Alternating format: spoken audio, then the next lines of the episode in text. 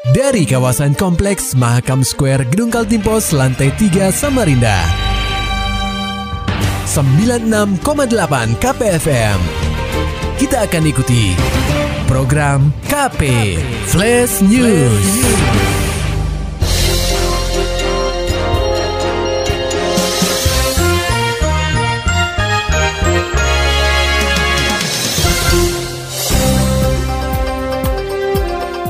Pendengar menindaklanjuti surat edaran Bupati Kutai Kartanegara tentang evaluasi penyelenggaraan relaksasi dan penerapan pembatasan sosial adaptasi kebiasaan baru pada masa pandemi COVID-19 dalam wilayah Kabupaten Kutai Kartanegara.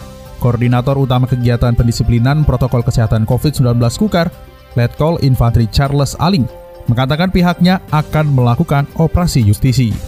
Menurutnya, operasi ini akan dilaksanakan selama dua pekan, yang akan diintensifkan dengan meningkatkan pendisiplinan protokol kesehatan, mengingatkan dan mengedukasi masyarakat secara tegas, namun tetap mengedepankan cara yang humanis dan proporsional. Pihaknya akan melakukan langkah mitigasi fisik guna mendukung upaya tim medis untuk memastikan upaya pemutusan mata rantai COVID-19 terlaksana. Dan menegaskan apabila didapati masyarakat berkumpul dengan jumlah lebih dari lima orang, maka petugas akan membubarkan. Namun jika terdapat masyarakat yang bandel saat ditegur petugas, dia menginstruksikan petugasnya agar merekam dan menayangkan secara live di media sosial pribadi petugas tersebut. Sementara itu Kapolres Kukar AKBP Irwan Masulin Ginting mengatakan operasi justisi akan menyasar tempat hiburan malam, kafe, restoran yang masih beroperasi melebihi pukul 22.00 waktu Indonesia Tengah. Pihaknya juga akan memberikan sanksi sosial kepada pelanggar protokol kesehatan dan surat edaran Bupati tentang evaluasi penyelenggaraan relaksasi dan penerapan pembatasan sosial adaptasi kebiasaan baru pada masa pandemi COVID-19 dalam wilayah Kabupaten Kutai Kartanegara. Sementara itu, BPK bakal periksa dana COVID-19 di Provinsi Kaltim. Informasi selengkapnya akan disampaikan reporter KPFM Samarinda, Maulani Alamin. Pendengar KP, Badan Pemeriksa Keuangan BPK Perwakilan Provinsi Kaltim bakal memeriksa dana penanggulangan COVID-19 di 10 kabupaten dan kota. Sasaran yang bakal diperiksa adalah terkait jumlah anggaran, penyaluran, dan penerimaan bantuan. Kepala BPK Perwakilan Provinsi Kaltim Dadek Nademar menerangkan, dana penanggulangan COVID-19 yang bersumber dari APBD Provinsi dan APBD Kabupaten dan Kota pasti akan diperiksa secara detail. Di semester 2 ini kami akan melakukan pemeriksaan COVID-19 yaitu uh, terkait sampel di beberapa kabupaten. Jadi udah kita lakukan karena mereka ini kan melakukan refocusing anggaran.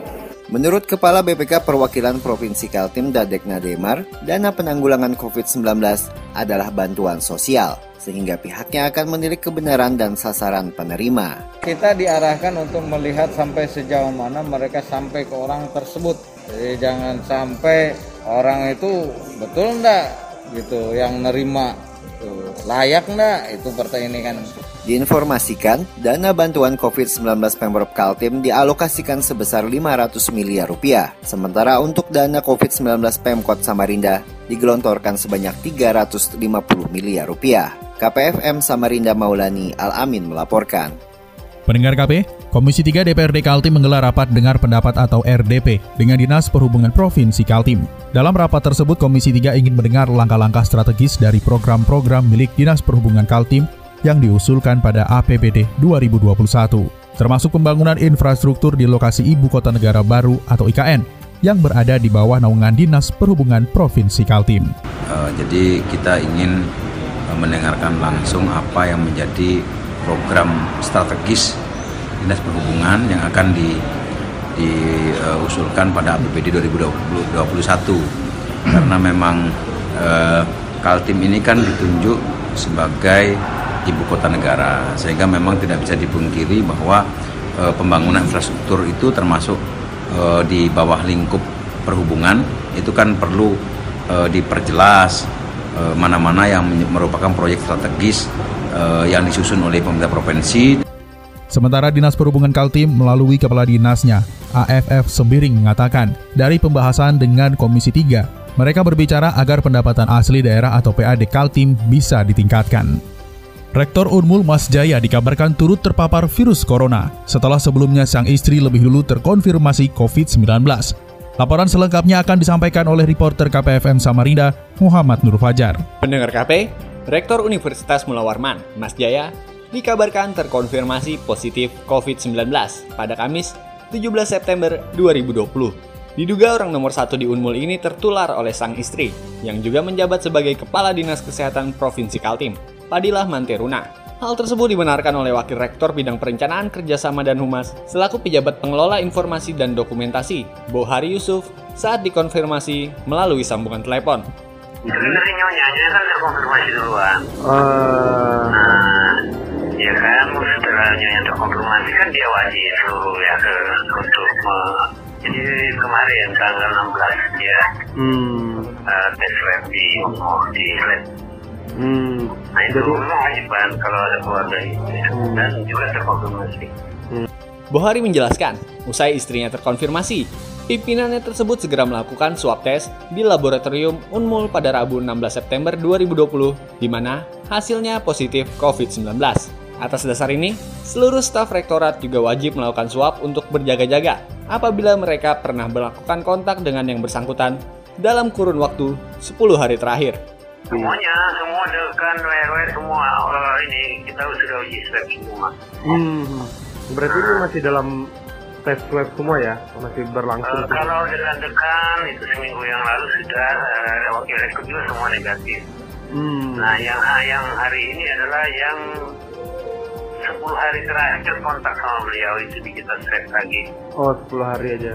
Hmm. Nah. Berarti termasuk hmm, staff-staff yang ada di ya, restoran? termasuk sekretaris segala macamnya itu harus di swab lagi. Dan rasanya hari ini udah klinik semua untuk tes. Menyikapi hal ini juga, Bohari menyebutkan, Rektorat Unmul akan menerapkan bekerja dari rumah untuk mencegah terjadinya penularan di lingkungan Unmul. Selain itu, Proses wisuda yang rencananya digelar pada pekan ini, serta pada tanggal 26 September nanti, akan dikaji lebih dalam oleh jajaran Sivitas Akademika Unmul. Wisuda itu rencananya hari ini ya, hari apa namanya Sabtu, tiga hmm. kali ya Sabtu, kemudian hari Minggu, kontan dan tanggal 26 nanti. Nah tadi hmm. kita bahas, nanti sementara ini di, di teknisnya bagaimana Bentukannya dikendalikan sama Wakil Rektor satu Pak Agung, Prof Agung. Lebih lanjut, Bohari menyampaikan, bagi yang merasa pernah berkontak dengan Rektor Unmul dalam kurun waktu 10 hari terakhir, pihaknya meminta mereka untuk melapor ke Satgas COVID-19 Unmul dan melakukan swab test di Laboratorium Unmul di Fakultas Kedokteran. KPFM Samarinda, Muhammad Nur Fajar melaporkan. Pendengar KP, demi melunasi biaya gadai motor, dua sekawan berinisial MS dan SY nekat menyatroni sebuah toko fotokopi di Jalan Merbabu, Kelurahan Jawa, Kecamatan Samarinda Ulu pada Selasa 15 September 2020, sekitar pukul 2.00 waktu Indonesia Tengah. Sayangnya, aksi dua sekawan ini terekam oleh kamera pengawas, sehingga saat pemilik toko melaporkan kasus ini ke pihak kepolisian, tim Macan Borneo Satreskrim Polresta Samarinda segera berhasil mengantongi identitas kedua pelaku. Kemudian eh, rekan-rekan Macan Borneo Polresta Samarinda menindaklanjuti adanya laporan tersebut. Kita berhasil mengamankan kedua pelaku tersebut kurang dari 24 jam. Eh, jadi kita berhasil mengamankan pada tanggal eh, 15 September tepatnya pukul 15.30 sore hari. Dovi menjelaskan kedua pelaku sendiri membobol toko tersebut dengan cara mencongkel pintu menggunakan obeng. Setelah berhasil masuk, mereka langsung menggasak dua unit CPU, dua unit monitor, tiga unit printer, dan berbagai peralatan komputer lainnya. Eh, pelaku melakukan aksinya pada tanggal 15 September eh, hari Selasa, tepatnya pukul 2 malam. Kemudian eh, mereka melakukan aksinya dua orang bersama-sama dengan cara mencongkel pintu menggunakan obeng merusak pintu kemudian uh, masuk ke dalam toko percetakan kemudian mengambil beberapa unit barang dari korban yaitu saudara Sabri. Dovi memaparkan dari hasil pencuriannya ini, kedua pelaku langsung menjual barang tersebut kepada seorang penadah berinisial YG di Jalan Rapak Indah. Di sini, mereka seharusnya dibayar sebesar Rp800.000, tetapi YG baru membayar sebesar Rp700.000 saja. Kemudian eh, tambahan lagi dari hasil eh, mereka melakukan aksinya, kemudian barang dijual kepada saudara Yoga. Eh, di sini saudara Yoga sebagai penadah atau dikenakan pasal 480. Eh, semua barang eh, dijual kepada saudara Yoga dan kita berhasil mengamankan barang-barang tersebut. Setelah berhasil meringkus ketiganya beserta barang bukti, mereka langsung dibawa ke Mako Polresta Samarinda untuk proses penyidikan. Dovi menyebutkan, untuk penadahnya akan dijerat pasal 480 KUHP dengan ancaman maksimal 5 tahun penjara. Sementara kedua pelaku akan dijerat dengan pasal 363 KUHP tentang pencurian dengan ancaman maksimal 7 tahun penjara. Maulani Alamin, Muhammad Turfajar, KPFM Samarinda. Dapatkan berita-berita selengkapnya di www.968kpfm.co.id. Demikian tadi telah kita simak rangkaian berita-berita yang terangkum dalam program KP Flash News. Persembahan dari 96,8 KPFM. Terima kasih dan sampai jumpa.